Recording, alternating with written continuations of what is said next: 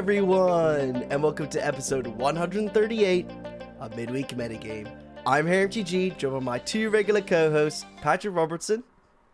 Good evening, everybody. Hope you're surviving whatever weather conditions you're under at the moment. And Gable Nassif. Hey, everyone. Well, well, well. I don't know about you guys, but I'm boiling. I feel like I'm a boiled egg right now. It's so hot in the UK. And I don't know if you guys know, but my house has terrible insulation or good insulation. I don't know what. But my room is like 90,000 degrees right now. So, uh, yes, there may be some audio issues because all of us have our windows open, maybe fans on or whatever. So please forgive us. The heat is bad. But you know what we want to do first is we want to shout out the new Patreons, Darwin, Martin, and Dylan. Thank you so much for supporting our content. We really appreciate you subscribing to our Patreon. Good. Good things. Yeah, thank you so much. Yeah. And if you would like to support the podcast, you know what you should do? Join the podcast Discord. So many of you have been submitting us deck lists, talking to us about magic in general, just talking to us. Please go join the podcast Discord. We'd love to hang out with you. Just uh, check in the description of this podcast episode for the link, or go to our Twitter page and it'll be there pinned in the tweets. Uh, we also have to let you know that this podcast is brought to you by Card Market. For those who don't know what Card Market is, it's a website online to buy anything Magic the Gathering related.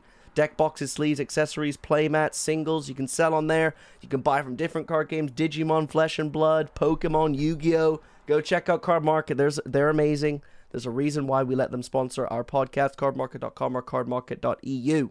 Anyways, you're not here to hear a shill. You're here to hear us talk about magic. That's why this week we're going to be talking a load about modern. Gab top 8 at the Modern Challenge again, but this time with Blue Red Murktide. Going to be breaking that down deck. Sorry, we're going to be breaking that deck down, talking about his uh, choices and sideboard. And then obviously I've been playing Modern this week, so I'll be talking about the few decks that I've played, but we'll be focusing mostly on Gab's result as well as at the end of this episode, if we do have time, Gab and I dabbled in Pioneer this week. Gab played the Pioneer Challenge. I played a bit of Pioneer for testing for my Mox qualifier. And Pat, what did you do? My dad is here from Australia. I've first time I've seen him in about two and a half, almost three years. And so he and I went for a long bike ride. And went to the museum. That's what I've done this week. Oh, sick. Okay, so we'll be talking magic, and Pat will be asking us questions and joining the conversation. But yeah, why don't we just start off with the great result, Gab? Top eight in the Modern Challenge, Blue Red Murktide. I haven't seen your list. Is there anything special? Yeah, I just uh, copied Doomswitch's list from previous week. He had top eight at a challenge. The specificity is that it doesn't have Dragon Rage Channeler, just Ragavan, Shredder, and Murktide. You just play more Archmage Charms and default for full uh, Lightning Bolts, couple Spell Pierce sideboard's pretty standard. And yeah, it worked out really well for me on Saturday. I asked Pat before the challenge which list I should take because basically I'd been playing modern all week, but I was not super inspired. I didn't know what to play. I played a decent bit of the Song of Creation deck that Kanister has been playing a lot in tuning. I took his list and first couple leagues I was really impressed. I felt like I was only losing to myself and to my own mistakes for league I played, I went one four, and that was just the deck not functioning for me. Just tons of mulligan to five and some close games, but I kind of lost confidence after this list, and it's maybe not also the most fun deck to play. I knew I would have way more fun with Murktide. So yeah, Pat just told me that he thought the Doom Switch list was really good in, you know, a non-specific metagame. That it's maybe a little worse not to have Dragon Rage Channeler against Living End and what other deck did you think the deck is worse against, Pat? I think it's worse against four color if you don't have Dragon Rage's Channeler. I think it's much harder to get into that deck. But any of the next, any of the matchups where you want to kind of get that quick clock without putting your shields down on kind of you know on turn two. So like matchups where playing the one drops really really really important are ones where Dragon Rage's Channeler benefit, but Ledger Shredder helps you in you know mirror esque games against other control decks that aren't necessarily um, uh, four color. It's good against Yawgmoth and stuff like that. And basically, if you think you're going to play against a lot of endurances, then I think that having uh, no Dragon Rage's Channeler and a lot of uh, Ledger Shredder is probably the best decision. Yeah, deck worked out really well for me. I had lots of good matchups. I played against Grixis Shadow a lot, beat them all. I beat a uh, Mirror, I beat Burn, I beat Rhinos. Shredder was really nice against Rhino. Having a, third explosive in the sideboard was was Mm. sweet as well. Yeah, getting to the three five toughness against Rhino, Rhinos was great. Like it was that matchup was always like essentially my mind hinged on whether or not you could stick a five five Murktide. And now you have a bunch of other ways to get that kind of five toughness creature on the ground to buy you the time to just get over in the air with flyers and kill them. So you're not so concerned about them kind of getting that turn three Rhino draw. Yeah, and my one loss in the Swiss was to Blue Black Shadow. They were playing four Murktides, four Street Wraith, four Death Shadow, and then all the instants you would expect push, Thoughtseize, Tainted Indulgence, I guess, four Charms, Counter Spells, etc. And that matchup felt kind of bad. They have four Murktides, which is really good in the mirror. They have four Death Shadows, which is really scary. And uh, I guess your edge is that they're a little on the clunkier side with their spells, was Tainted Indulgence and four charms. Maybe not necessarily the best, but yeah, that matchup didn't feel didn't feel super great. I was impressed by that deck when you played against it though. It looked really like smooth. It's yeah, you miss out on cards like Expressive Iteration and Ragavan by going down to two colors, but you know, it's a it was a genuinely good Murktide shell for uh, that also plays Death Shadow. Whereas I don't, I think when I've seen people play kind of like Murktide and Grixis Shadow, it's just trying to do a little bit too much. Whereas in that deck, it felt perfect for it. Yeah, no shredder though, but yeah, no, that was that fell back. I think the only game I won, they kind of stalled on lands and stuff. I think maybe their list was one one land short. I, I, I kind of saw it that that played a bit. I think they were only playing 18 lands, which is weird because you play 19 in Murktide and you have the shredders, the bubbles, you have more cantrips. So I think that's all on the greedier side. Yeah, But, they made uh, top eight. They made top eight, right? Yeah, they ended up making top eight. I ended up losing a mirror match in the quarters where I was just tired and timed out. I needed 30 more seconds. It was kind of intricate games where the third game was kind of weird. We both had a hearse and then I had a second hearse and we did nothing for the entire game. And uh, I played a little too slow, so that was a little disappointing. But yeah, I dodged four color and that, that was nice. So good results. I ran it back on Sunday.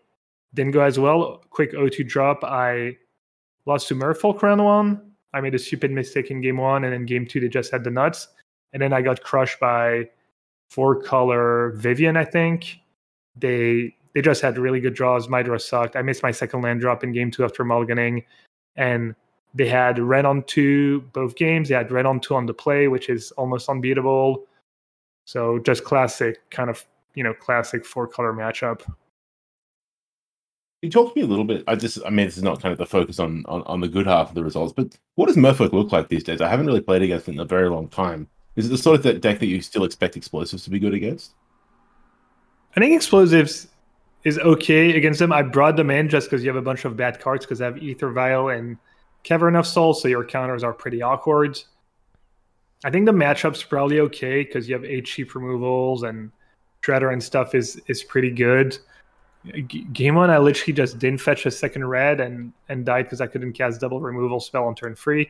That was really dumb. And then game two, they just had Aether Vial into triple Adept, and I think maybe I even mulligan. Anyways, that was that was tough to beat. Explosives is oh, you know definitely bring them in. They have a lot of twos. It's a little more awkward now that you have your own two drop. It was probably better before when you just had Dragon Rage Channeler and and Ragavan. Yeah, I was just, against I, them. I guess I was just kind of asking because like, I know they've kind of gained this new Merfolk legend that's you know the one that gives all your Merfolks ward and when you attack draw a card. Uh, so that was kind of moving, shifting their curve or spreading their curve out a little bit, so they were no longer so heavy on twos. But I guess Yeah. right, you do have a lot of dead cards in that matchup. Yeah, I've never been impressed by that that Merfolk. I think it's fine, but Well, Yeah, I mean, not. I, I- wasn't really asking to kind of like give it, give it, give it uh, a verdict on how good or bad you anyone thought Merfolk was, because we all know that people who like Merfolk will play Merfolk, and people who don't will probably not play Merfolk. Hmm. But um, I was just curious about the kind of you know any changes to that deck and whether engineered explosives is still a good sideboard card. Because I would hedge a bet that there are far more people who have engineered explosives in their sideboard who play against Merfolk than there are Merfolk players. If you know what I mean. I think that's that's, Yeah. that's the interesting piece of information. I, I one thing I, I so I watch almost all of your stream uh, on on the Saturday, just lined up well timing wise. And one thing I I- will notice you drew lightning bolt to kill your opponent a lot, and yeah, It was it was it was kind of funny, honestly. It was every game. Bolt. It started was one of the very first matches where I got really lucky in game one against a Grixis Shadow deck. I I ran some couple lightning bolts on the last few turns. I kept burning out people. I mean, I didn't always need it, but it was it was good, yeah. And I just loved having the four bolts. You know, that's a card people have been trimming to play other cards, and I, I burned so many people out. I killed so many turn one Ragavans. I cleared the way for my own turn one Ragavans. So many games. Yeah, obviously it's not very good against four color. It's not very good against living end. And you know that's part of the reason why the bolts were so good for me on Saturday because I didn't play these matchups a single time. Yeah, exactly. I, you know, three is the kind of probably the most common number of lightning bolts I've seen over the last few months in in in Murktide.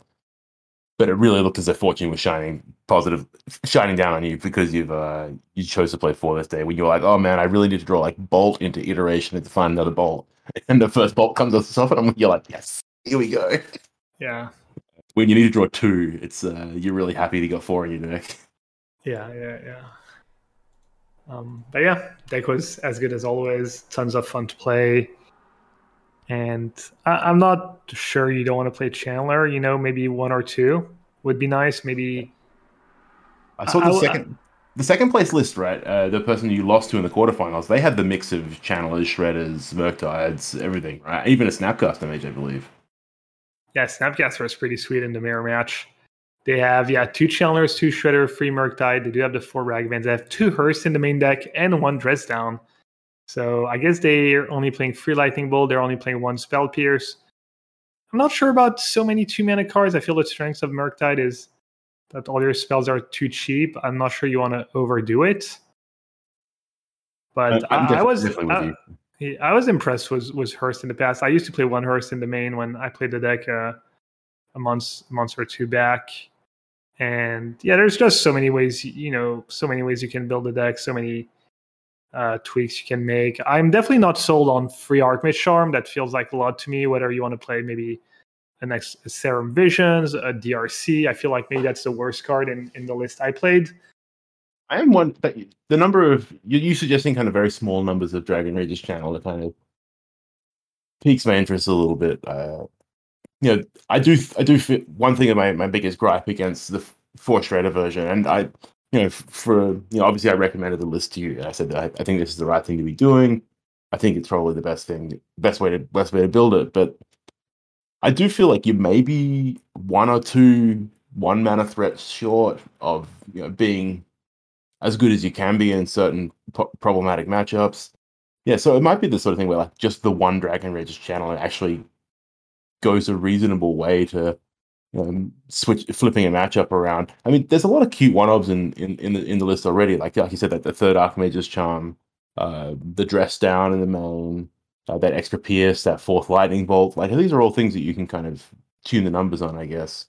And, I know that uh, Andrea Mengucci's been playing and even advocating for a, a build that's basically kind of I think I, think it's got all the all the all the Dragon Rages channel and three Murktide and three Shredders. So it's like heavy on the creature content and lighter on less of the on those kind of you know uh, fun fun of cards essentially, or kind of you know you know flex slots.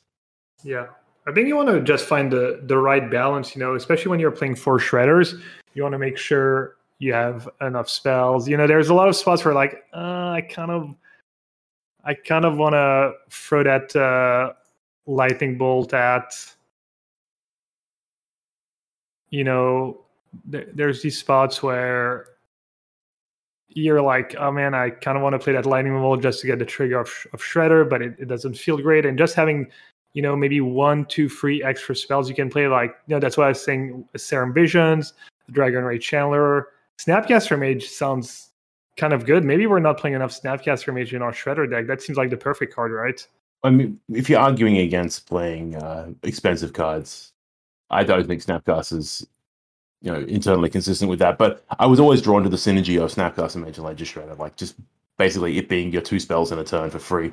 There's actually a little bit of it over the last day or so, or even the last kind of couple of hours. Actually, there's been a little bit of discussion in our Discord about, you know, what is it about Shredder that is good in this deck, whereas you know a lot of the signs are pointing to it being kind of anti-synergistic with uh, with the, with the rest of the deck being anti-synergistic with with Ledger Shredder, like you know, leading up counter spells is bad, and like where do you get these spots? And one of my responses to this to the person who made the inquiry was kind of this is I, I started enjoying Ledger Shredder and appreciating Ledger Shredder more in this deck when I got out of the mindset of it being a kind of tempo threat, like where I'm kind of like putting it into play. It's big quickly and it puts my opponent under a lot of pressure and ends the game relatively quickly, which is something the Dragon Rage's Channeler does.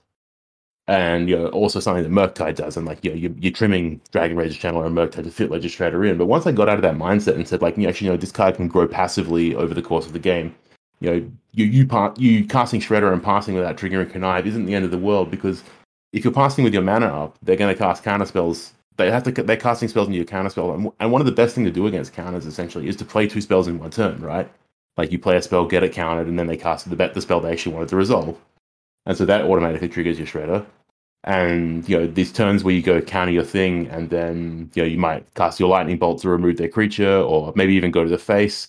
And those are other ways of kind of getting kind of those legislative triggers that aren't necessarily kind of like the super proactive plays that you're describing where you're like, yeah, I really just want to like go out of my way and lightning bolt that just to kind of connive here.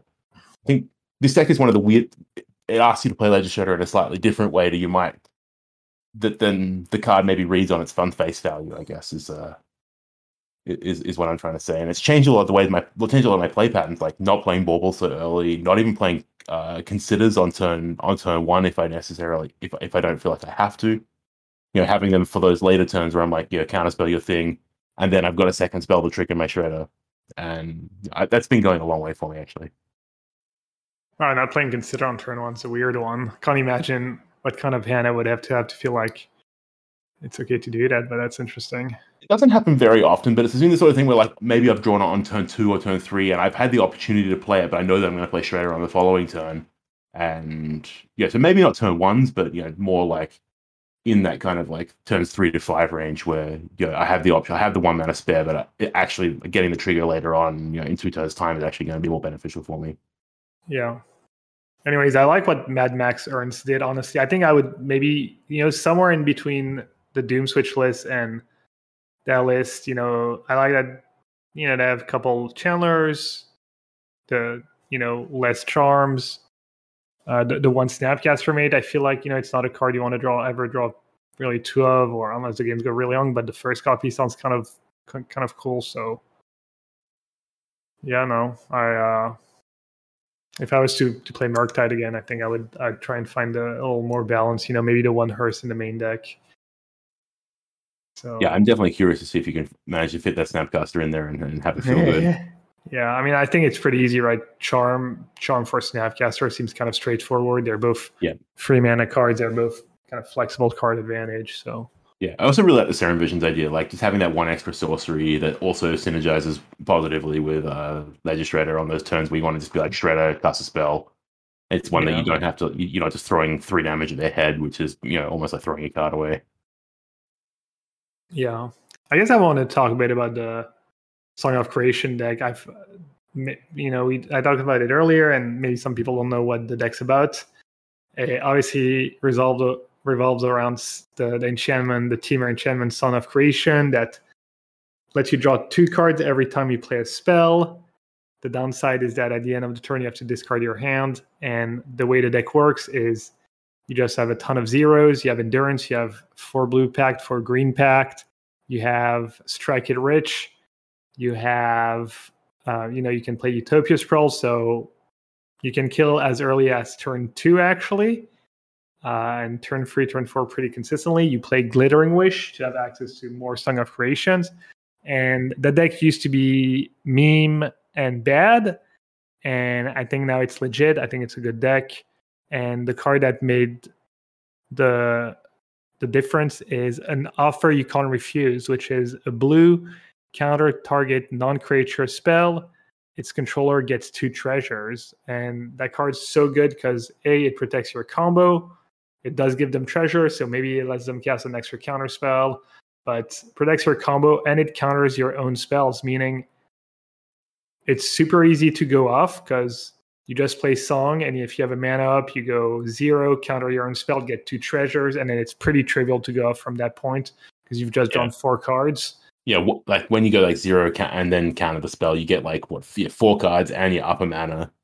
Yeah. You, well, you have two essentially two two untapped mana to play with, and yeah, what else? What could really go wrong at that point? Yeah, I'm Yeah. really, really, really, really, really impressed with specifically that card when I when I tuned into Canis's stream.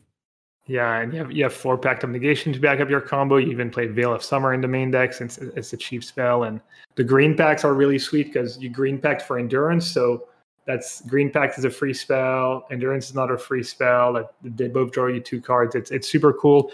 And the way you go off on turn two is you counter your own spell was an offer you can't refuse on turn one, whether it's a gut shot, and explosives, whatnot, and then you, you just go off. So you know, and the zeros are pretty good. Um, explosives can can come up. Gut shot is pretty good against Ragavan. You can play maybe Everflowing Chalice in small numbers, and the deck's really lean. You can't kind of mess around with the list too much. You need a, a critical mass of zeros.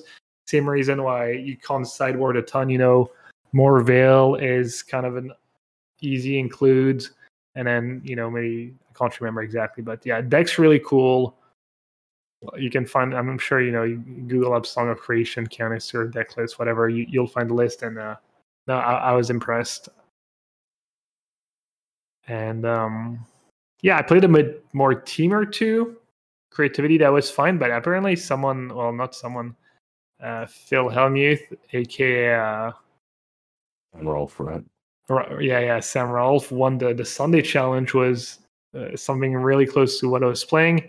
Only difference is he's playing a third spell pierce in the main.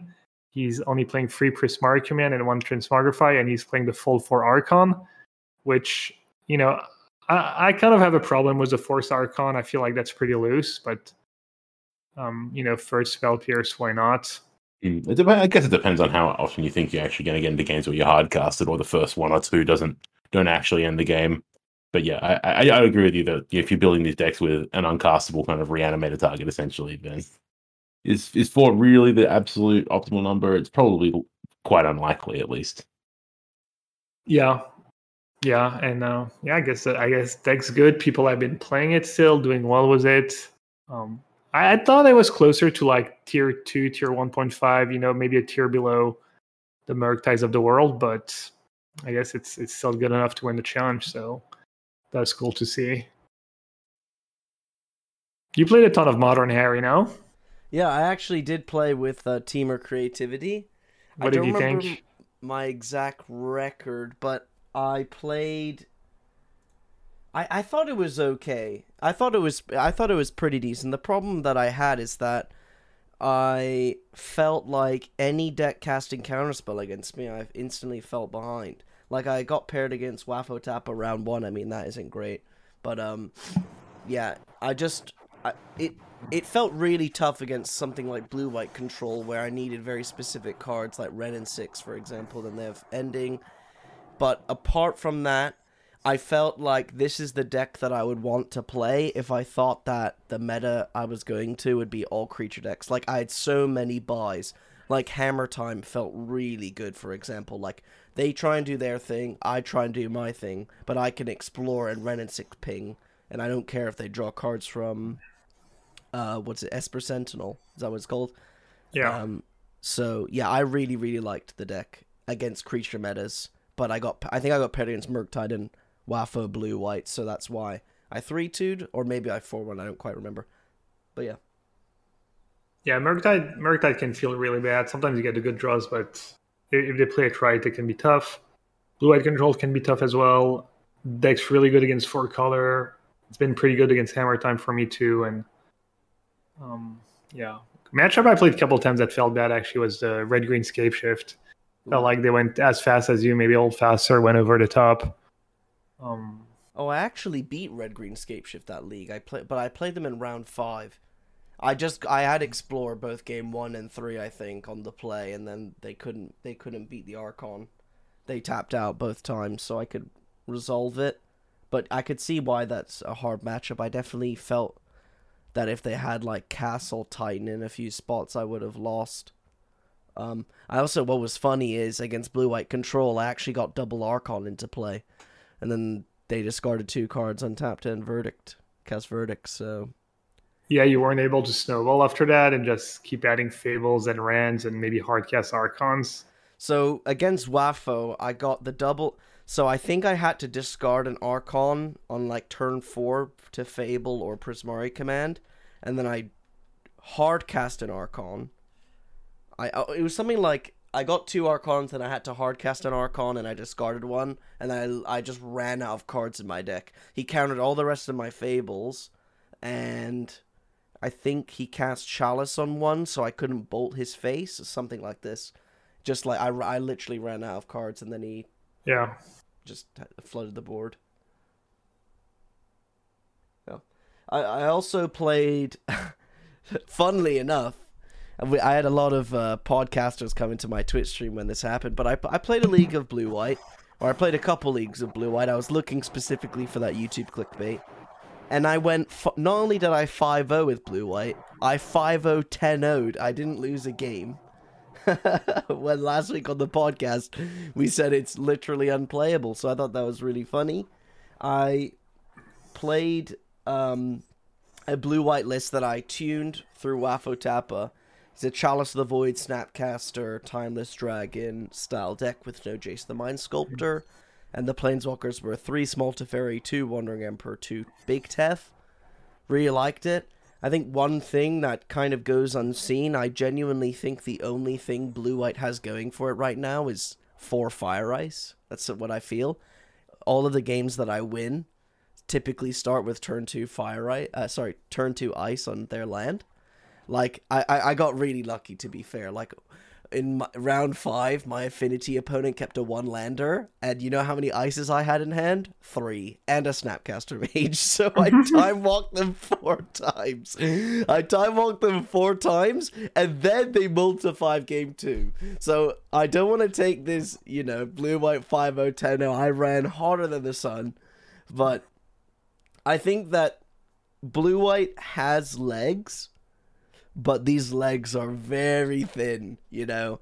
Um, and I think that the power lies in ice, and on the early game, of course, you can still lose. And I've also found Chalice the Void wins a good few amount of games.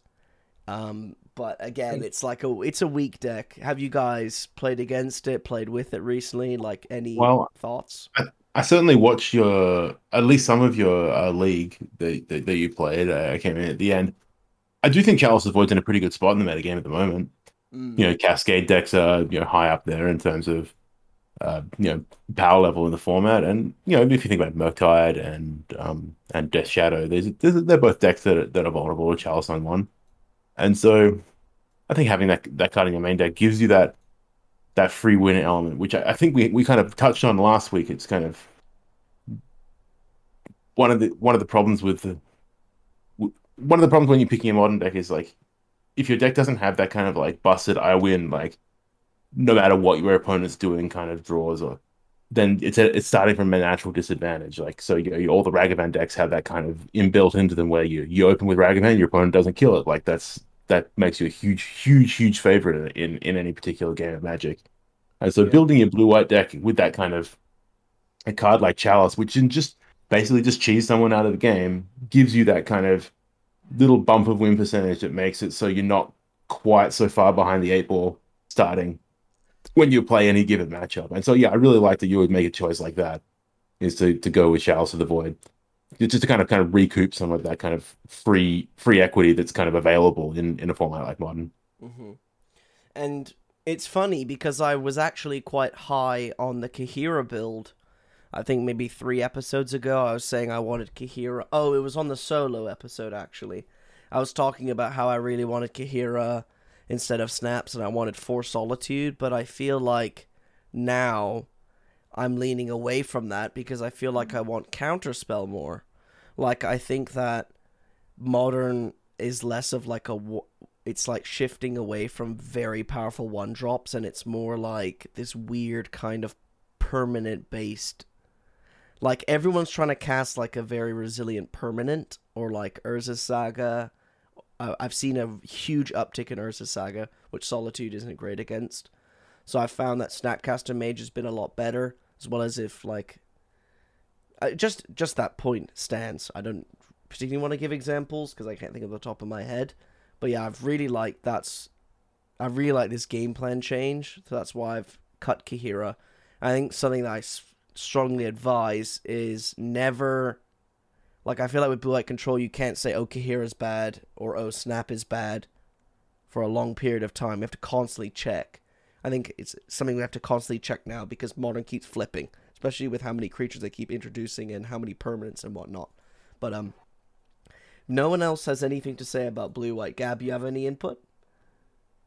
Not really. I did see some data from SCG Con Syracuse, I think, Mhm. where Blue White Control had by far the best win rate, like 72%. I don't know, the sample size was small, and I'm not sure how to get the data, but yeah, Blue White just crushing everyone. Oh my gosh. I think Well- maybe it had to do with like the players, maybe like I think maybe Shaheen was one of the players and he did well, and Mm. maybe maybe it was pilot related too. So Well, what do you think of that? I think your point. Sorry, I think your point, Harry, though about. uh Actually, did you want to comment on what what, what uh, on something that Gab said? Because I was going to talk a little Yeah. bit more about your kind of general your general point. Well, So yeah, you- I think specifically with a tournament like a paper tournament, the pro, I think that result is also so skewed. Is there's tons of Murktide lists pumped out from that event because I think Murktide is like quite a cheap option on paper compared to a lot of modern decks, or it's like a deck that people typically will have. Because I I only saw Murktide four color and Hammer really at my paper event. I'm wondering if blue white with Chalice on one do you know what I mean? Just crushed SCG. That's why it had such a high win rate, or like you said, or a combination of the two. But I feel like if everyone's like hating it, every blue white player is like, oh, Chalice, Chalice, Chalice, that's probably why. If they just got a, a, a skewed metagame, because the online metagame is so different to paper, just because of like card availability, money reasons, and stuff. Metatraders and rentals really helps. But yeah, what were you gonna say, Pat?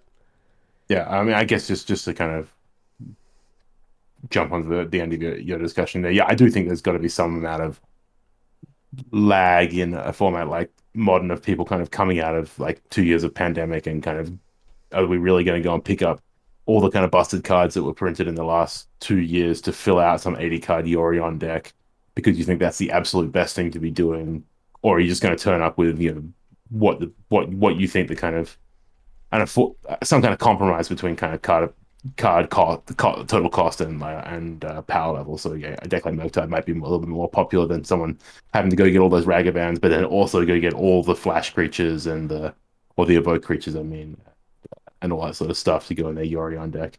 But I, I think coming, you you made a, a somewhat interesting point to me about kind of modern moving away from everyone having super powerful one drops in into a kind of more kind of in betweenish phase where like you know we're not kind of like trying to go massively over the top of one another or we're not really two ships passing in the night format anymore but also it's not it's not about having kind of an absolutely must have an answer to Ragavan on turn one format anymore because you know, there are, there's just not quite as many turn one Ragavan decks outside of Murktide. So yeah, your decision to kind of play a little bit more power on turn two versus you know having a full set of solitudes and the Kaheera to kind of you know recoup the card loss and stuff like that is quite interesting because I do think the format's actually shifting that way. Like you think about uh, Murktides moving towards shredders rather than rather than Dragon Rage's Channelers. That's reducing the kind of urgency to have um, a card like Prismatic ending on turn one. Um, trying to think of other decks that might be doing the same thing. Yeah, I, I guess I guess the other decks aren't really like kind of casting one drops necessarily putting pressure on you. They're kind of living end and they're four color and they're they're rhinos where you know, you really need to start interacting on turn two or turn three. And uh, yeah, so I, I think you make a relatively salient point that you know, it's maybe not very necessary at the moment to be on that kind of four solitude plus Kaheera kind of all in all in game plan now, and you can afford to have that little bit of like flexibility of Snapcaster coupled in with the the stuff like uh, Charles's Void. Yeah. No, I 100% agree with what you're saying. Um I guess moving on to the next deck I played with, played with Affinity. Thought that was a little fun one to play with. Not really much there. I thought that I was seeing a lot of Affinity either through Urza Affinity with maybe Emeries and Metallic Rebukes and Thought Monitors and all this, you know, maybe blue white affinity with Stoneforge and Urza.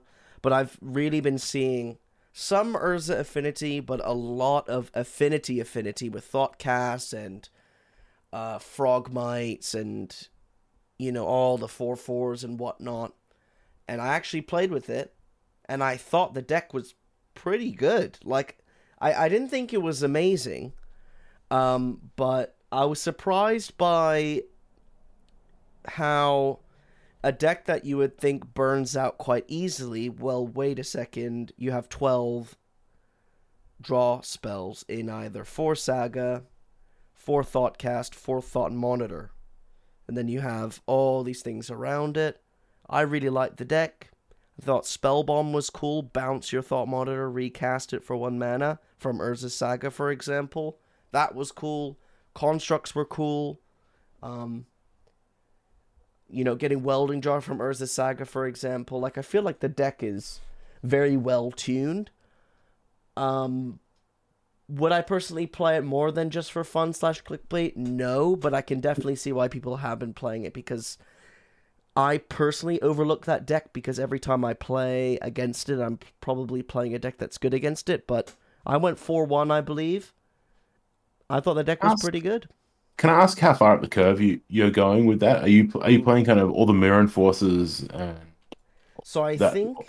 or are you playing kind of going up to Urzas and that sort of stuff? So the exact list that I played, your only expensive, your only seven drops are four Thought Monitor and four Sojourner's Companion, which is the artifact land cycling one. Yeah, so that's Myr Myr Enforcer. Yeah, sorry. That's, Yeah. Myr Enforcer is a seven mana four four with affinity. Yeah, yeah, Yeah. I know that, but the the the artifact land cycling is quite relevant. I feel, but yeah, Oh, that's that's a free. I was just what you know. That's so that those those few sevens. Are you playing cards like Urza even in the seventy five at all? no, no. Um, we're hyper focused on aggroing out the opponent and also Urza Saga because you are playing a lot of artifact lands like the uh, Mist Vault Bridge, Silver Bluff Bridge, Darksteel Citadel, Urza Saga Treasure Vault. You're only playing 16 lands, not a lot of lands for Springleaf Drums and stuff to help you out. Yeah, it's interesting to see this pivot back from affinity to actual affinity cards. I mean, obviously there's this huge era of modern where Mox Opal was legal and affinity was built, you know, in that kind of Ravager, uh, eight Nexuses style. Whereas, and they had that, that deck essentially was a called affinity, but it had zero cards that had affinity on them. It had some Metalcraft cards in the sideboard or something like that, and maybe some Galvanic Blasts. But now we're really back in this back in this kind of you know frogmite enforcer sort of uh, mentality. And a lot of that has to do surely with the printing of a bunch of more artifact lands. So you can actually have a mana base that's no longer just Darksteel Citadels of the, that are the artifact lands. You get access to things that things that essentially tap for two mana. I mean artifact lands in an index with lots of affinity spells add two mana to your for every for for all the spells you want to cast. And that's that's nothing to sneeze at. Like you know, they got banned in standard for a reason and were dominant in formats like extended back in the kind of early two thousands. And yeah, it's it's nice to actually see that a card like yeah, a, two two for four, what yeah, Frogmite is still really good in, in in by current by current standards. You know, that's how powerful. If it's if it's still if you think about it, if it's if it's that good now, how good must it have been in standard in two thousand and four? And it's kind of insane to reflect upon that. Like it's still holding, it's still cutting mustard in, in, in modern right now, twenty years later, basically. Man, that deck was legal and standard. That is unreal. Yeah. No, um otherwise though in modern, I played a bit of Murktide myself. Didn't I just wanted to say that Oh yeah? I haven't lost to affinity in months, honestly. I think that deck's just I don't know what it beats. Especially the blue version. At least the white version, the blue white version, I think is good. When your portables when your portable holes are good, that deck is is good because you have it's really cheap removal that makes everything else cheaper. You can find it with Ingenious Smith, and that's kind of scary, you know. Maybe against Murktide or Grixis and that I haven't. I don't. I don't know. It's like, I mean, granted, a bunch of times I played against it. I had Kataki in my sideboard. I could tutor for it, but other Uh, times I had like comes out. a Hurkyl's Recall I could dig to, and just in general against four color, it's not good. I I, I don't know. I, I don't. I don't know what you beat Harry, but I I haven't lost to to Affinity in in literal months. I don't play against it a ton, but occasionally. And the second that that deck becomes popular, people start having like these crazy hate cards against you, and then your life becomes even even worse. Yeah. In, in the YouTube video that I have, I beat Obosh Red, Jund, Temur Rhinos, and I lost to Temur Creativity. So You should probably beat those decks that you that, that you listed there. yeah, I, I only really I only really lose to this affinity deck when they get that kind kind of chain of uh of draw twos going. Like if they sneak that thought monitor through or that Thoughtcast through, they can kind of snowball out of control.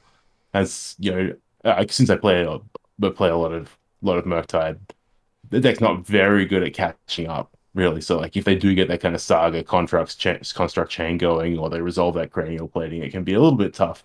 But I, I'm kind of with Gab. Like I don't really have very many strong memories of losing to the deck. I just, yeah, it puts a little bit of fear in my heart every now and then. And occasionally, I'll, I'll fire up a league and be like, you know, I played against Affinity twice in in the last in the last two leagues I've played, so maybe I'll just have a Hurkyl's Recall, and you know that basically you know seals the deal, but more or less.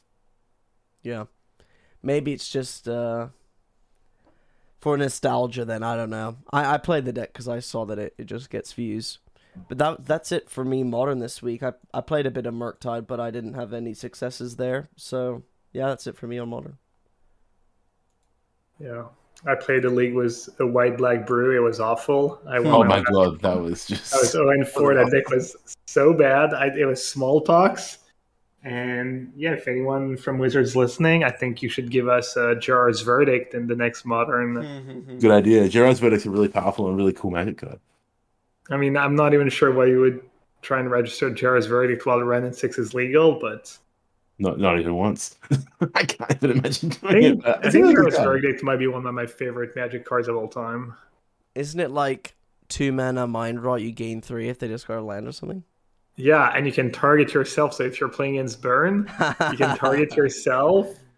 I played I, I played it in my first my first extended pro tour. I was playing Esper Control, and I had four jars verdict, and that was my plan against Illusion Donate. I just verdict myself, and then they have to combo me twice. I also board in Bottle Gnomes against them, and then they have to Mm, combo me twice. Very good.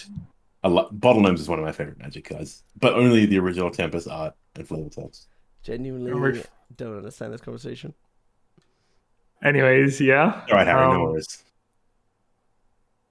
Yeah, but I I didn't see any crazy new decks right in, in modern in in the top eights. Just Mm. your your usual your usual suspects. No, uh, didn't even think I saw any like innovations in any of the Honestly, major the most- archetypes. The most exciting thing I think was that blue black that blue black Death Shadow deck, and it's on. It's been it's at top of my list of decks to play. Uh, when I when I next get a chance to sit down and you know hammer out a couple of leagues in the evening. So yeah, that's that's probably the most exciting and innovative thing that kind of came out of the leagues over the weekend, right? Yeah, yeah, yeah, yeah. They ended up losing in the quarters to Grixis Shadow, which is probably a tough matchup because of Croxel. Yeah. You kind of play playing the same a lot of the same spells, but Yeah, Croc, so they can get some Ragavan under you. I guess you do have four Murktides. But um Yeah, yeah, you could BM bully them like that. BMJ was kind of ready, the adjustments, two tournaments in the main deck. I think I've seen maybe one in the main before and one in the sideboard, and even that I'm not sure they usually play it in the main, but I think Canis's original uh, GLS, as he as he wanted to call it, uh, deck had two two terminate in the main, but that's, Okay. that- that's about the only ways to kill Murktide in these decks because you can never drown and lock it because it, Yeah. it protects itself. unless you you mess up. I think one very first game I like had six cards and I discarded Otawara to to yeah it was bad. I, I, I totally messed up. I gave them a chance to draw on my my Murktide. It's not great, but Yeah. yeah. So your O2 performance on the Sunday led you to kind of lower yourself into the pits of Pioneer. Is that is that right? Yeah. I uh, decided to play the Pioneer Challenge. I decided to play Blue White Control, and I went was something really close to my Explorer list that I'd been tuning for the Arena qualifier. And it was just classic blue white. Honestly, the, the list felt pretty good at times. And then the matches I lost, I was like missing my forced land drop, this, that, you know, just kind of feeling I was getting unlucky. But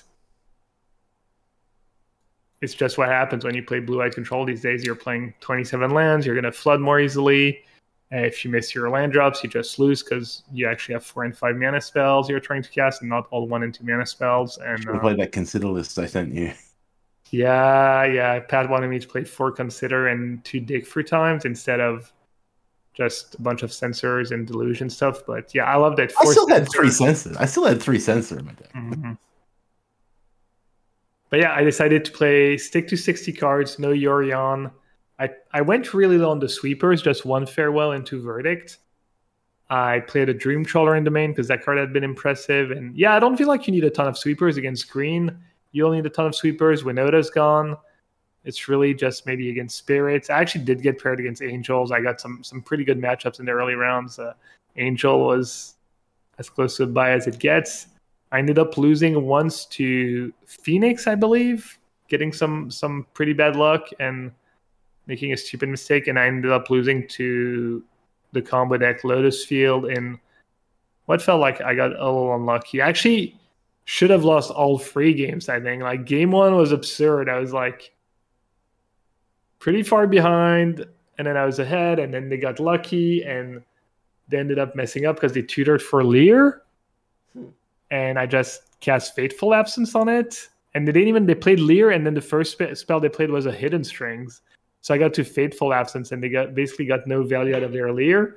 But then they ripped, they resolved an ultimatum, but then I beat an ultimatum. I think they, I, I, it was it was absurd, and I ended up losing the two sideboard games. But yeah, tons of fun. I definitely play Blue Eye Control some more, see how it feels. Uh, thought the, the list was cool. Maybe I'll experiment here, consider and dig for time build as well at some point. You didn't get a chance to play against Red Black, did you, in your tournament?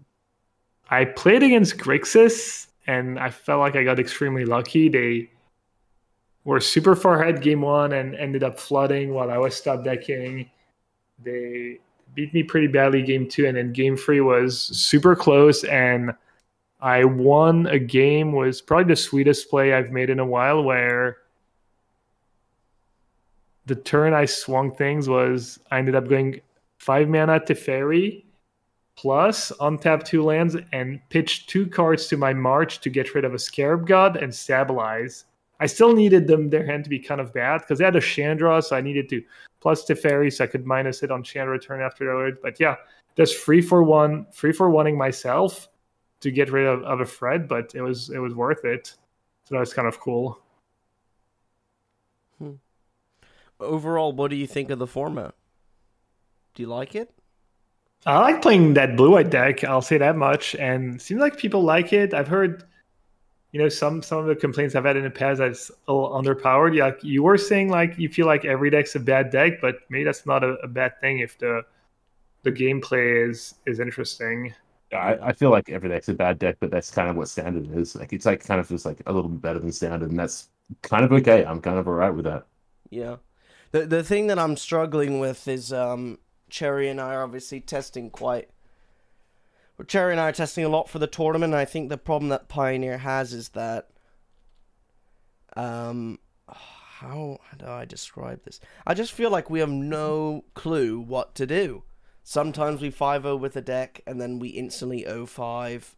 Or like we try a new sideboard card, it's really good, and then it's actually just bad, or whatever we, we have a game plan. It's just like I have no clue what I want to be doing in Pioneer right now. And last resort, I'll play green, but n- I don't even know if I'm going to be playing green anymore. A lot of people have been DMing me on Twitter for my getting trying to get early access for my Mox list. I will tell you now, I'm not going to give it to you. So please stop the spam. But um. Are you just testing by jumping in leagues and kind of playing them on shared screen with Cherry? Is that what's going on? So I have a group of we're in a group of two others, so there's four of us, and we just all play Pioneer and see what we like, see what we 5 with, see what we're playing against. Like right now the deck that the the the three decks that I think we particularly want to be able to beat is blue black control, blue white control, and Rakdos because I feel like those these are all the safest choice for the tournament. Just a mid-range deck that can kind of grind Right. every Uh, deck. I was going to ask you what you think that your kind of your gauntlet should really be because the way you're going about testing is not exactly how I what I would consider best practice. But obviously, you know, time is you know not every not everybody has enough time to do do it in, in the most rigorous way. But like, if you were to build a gauntlet to kind of you know, practice a deck or a build or a cyborg a cyborg kind of strategy against, what would you say that the the decks to beat are at the moment for you? Like you said, you said mono green, uh, red black, some kind of blue control deck. But like you haven't mentioned a deck like Phoenix or I, I would um, be very surprised if more than like there's 24 people. I wouldn't put more than like four people on mono green. I think people are too scared to play it. Like I think like incidentally people have realized that like lava coil and whatnot are just good in the format. Um, and there's too much green hay. I think people are too scared to play it. So I'd put people on mono blue spirits, Rakdos mid range, blue white control, blue black control, and the fifth one, I'd probably say either Lotus Field now because it's seen so much success, and I think that with green falling off, people are now realizing, oh, there's less damping spheres in the format, can probably be okay. So I'd put Lotus Field or Boros in the fifth slot, depending. It's you really don't. You're not respecting Phoenix at all. in- I at don't then? think I don't think people I think Phoenix is good. I just don't I don't know. I, I, I just don't see people really playing green or Phoenix. I think people want to be doing other things. But again, this is all just guessing. I don't my my time and focus is built on building my content. I, I'm not really too fussed about trying to qualify for the mocks because I'm definitely not near top 50% in this tournament because I just don't play the format enough anymore. Ah, but you could be Harry if you put the time and effort in. As far as man, I I completely understand like this, you know, different priorities and that sort of thing. But I, I think it's interesting to me that, that you you don't think people are going to turn up at this thing with Phoenix because that would have been earmarked as one of my like first choices of deck that someone who I think is taking this very seriously would would would gravitate towards. I know that you know the kind of not the, not explicitly the pioneer grinders per se, but the kind of Magic Online the, the the good Magic Online grinders who play like all the formats, you know, all the challenges on the weekend, feel like they they kind of like on the whole gravitate to uh, gravitate towards a deck like Phoenix in, in Pioneer. I, I I'm not saying Phoenix is a bad deck. I'm just like trying to pick my top five for the tournament, and I think that what I don't like about I I just don't like a lot of things about the Phoenix deck. I think every the top five decks that I've listed, I can name specific lines that I really like, whereas the Phoenix deck, I feel like you have a I just don't like it. You know, it's maybe biased, mm-hmm. bias, but I really don't like the deck. And Cherry has been playing Phoenix since the start of Pioneer, so I also really trust his judgment on the deck. So it's kind of just kind of putting my responsi like I, I can't afford to spend time. These grinders can Yeah. afford because they don't. Right? Oh yeah, Yeah. that that's actually a really sensible thing to do. Actually, kind of you know deferring deferring the decision making on something that you don't have the time or kind of expertise on to someone who does is perfectly reasonable thing to, thing to be doing. So you yeah, so you'd be happy if you found a deck that you walk into this tournament and you felt like you had a good matchup against kind of like you know red, black, and blue eye control or something like that. Yeah, I, I honestly think that my plan is we're I, I, I don't know about Cherry, but I'm strongly think that I'm gonna play a deck that's pre sideboarded for Blue White Control and Rakdos. I don't I don't see any other because to me I genuinely think that like sixteen people out of the twenty four are gonna be Rakdos, Blue White, or Blue Black Control, and all three you you will have similar style sideboarding against them. Mm. Yeah, that's that's that's, that's probably not the the most unreasonable thing. I think I, I probably think red, black has got to be the most popular deck. Yeah. But yeah, I guess we'll see. Do, do you have a list of who's qualified? Do you know the names? I could probably work it out, but there actually is one or two more qualifiers for the event. But um, I don't. I, I, Cherry and I could look it up. I mean, we we know we know a few of the big names there that are going. But again, I'm not like this actual tournament. Actually, is I, I don't really mind. I'm not testing too hard. We're playing like Cherry's playing every day, but I'm only playing like one league every two days. Hmm. I mean, you know, you talk about like you're putting a lot of effort into content, but like there's a lot of money to be made in this tournament. Like there's a huge amount of equity and not very many players. Like even if you feel like you're not going to be the most prepared, like small field small field events are like, you know, if you run good, like you don't have to beat 400 people. Like you just have to get luckier than 23 people. But that's that's a pretty good spot to be. True. Yeah. Well, I'm going to Spain soon, so I'll pro- I'll bring my laptop and I'll play Magic Online there. La di da. All right, all right. Playing on the beach. You know, like those memes of like people saying they're gonna like get rich and w- trade stocks on the beach. I'm gonna, you know, get some pennies from YouTube and then I was play gonna Magic say, yeah. Online on the beach. Dude, that, that- honestly, that sounds pretty idyllic. yeah. Yeah, no, that's that's kind of it for me for Pioneer. I think staying away from green is how I'm going so far, to be honest. Yeah. I wanted to shout out Mattiarizzi. He rated me earlier this week and he said he broke Pioneer and then he just came in second in the challenge, almost won. Lost because he just played his worst matchup in the finals and he decided to just play Phoenix was no Phoenix. Just Crackling Drake, Shredder, Thing in the Ice, couple Fable of the Mirror Breaker, That's that's what it's about. That's great. bunch No of Phoenix. removal. Yeah, and Genius. get guess put his money where his mouth was and yeah that was that, that was a, a cool run he also streamed the the events Brain. That's really great. yeah so yeah cool cool take what do you think about his list uh harry just no phoenix just a bunch of removals for crackling drake just kind of anti-creature phoenix i guess That I can really get behind because, like I was saying, I felt like the play patterns of Phoenix are, are not great. And I just really like the idea of not. Like, I think I've said on the podcast many times Phoenix players overcommit to a game plan, and then with Green, I would carn them or whatever. I feel like Phoenix has this overcommit problem where if you're playing like this is kind of like in the UK we'd say like B Tech Murktide or whatever. I don't know how to, you know, like worse the Pioneer translation of Murktide. That this makes sense to me. I'm I will definitely want to try this. I haven't looked at the results. Cherry was actually working through results just now. I was on a call with him before the podcast, so we'll make sure to try this out. This looks really good. I, I like this. Oh, cool. And what about the list that came in 13th? Is that a deck that's been around? It's red green, like Temur Elementals with four Hazoret Monuments. You got the Grinning Ignis uh, combo, I guess, with Birgi. So you get like, you can go infinite, and maybe you can win some some games with just beatdowns. Was Runaway Steamkin? I don't know. That deck looks What the heck? This is what they super banned. janky. This is what they banned uh, in Explorer, right? Or in Alchemy. Yeah, there's a format where Grinning Ignis got banned. Yeah. I've never seen this before. I've played against this deck before. It was really scary.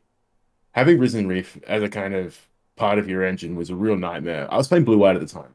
So I was kind of like, oh man, this Risen Reef is gonna just gonna grind me out. I'll wrath you. And then he was like Grinning Ignis, and I was like, okay, I'm not really ready for anything that's going on here. Like there's just so many weird cards all over the place, but it, it, it honestly functions pretty resiliently. Like I think I I think I won my match against them, but they kind of it really came down to the wire in game three where I had to counter every Birgi and every Risen Reef and all and multiple grinning Ignis as well. Because like even just Ignis plus uh, Monument is like an engine, right? So there's so many different little engines going on in that deck. It's really quite powerful. I don't know if it was necessarily good, but it was really, really impressive. Just to kind of how all the little bits work together. Yeah, I guess Monument plus Ignis is infinite spells and infinite draws, right?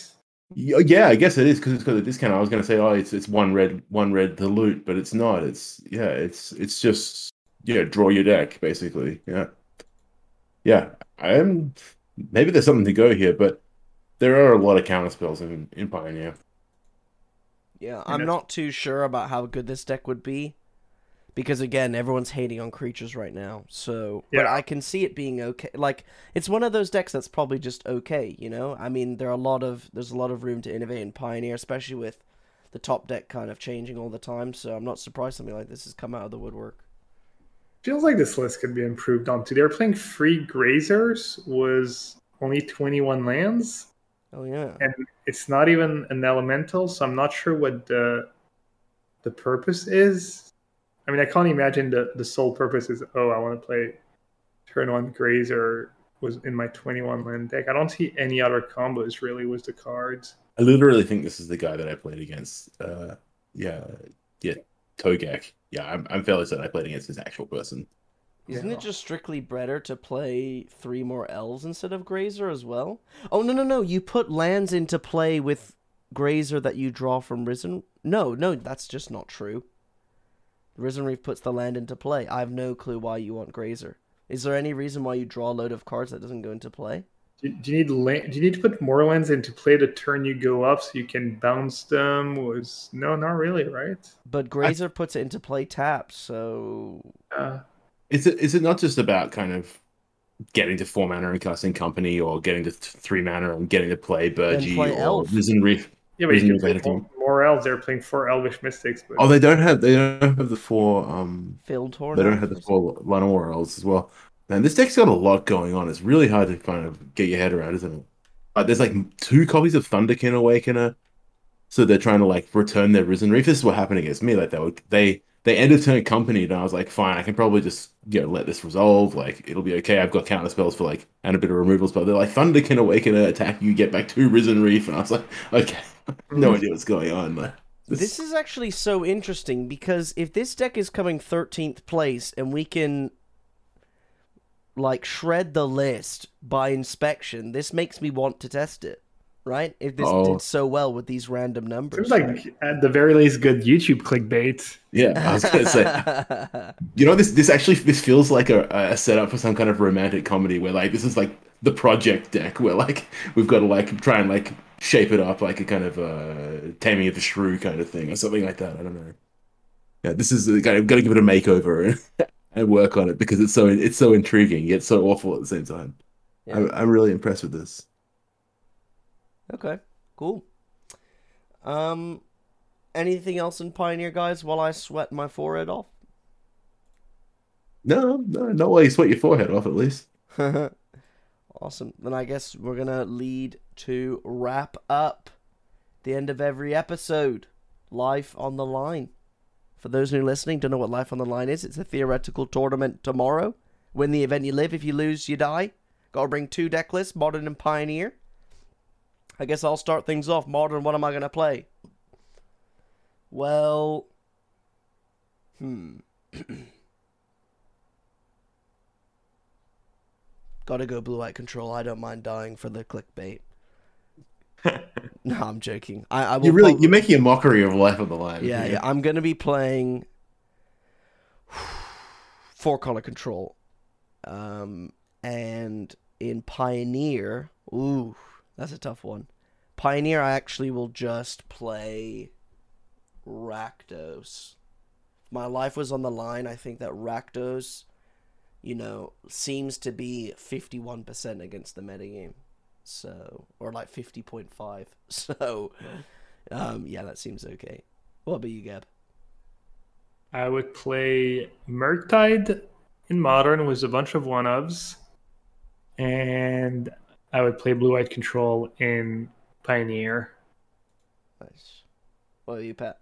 I'm gonna play Murktide again. I'm not gonna play quite so many one ofs as Gab, I'm sure, but I would play some kind of uh, Ledger Shredder based Murktide deck in Modern.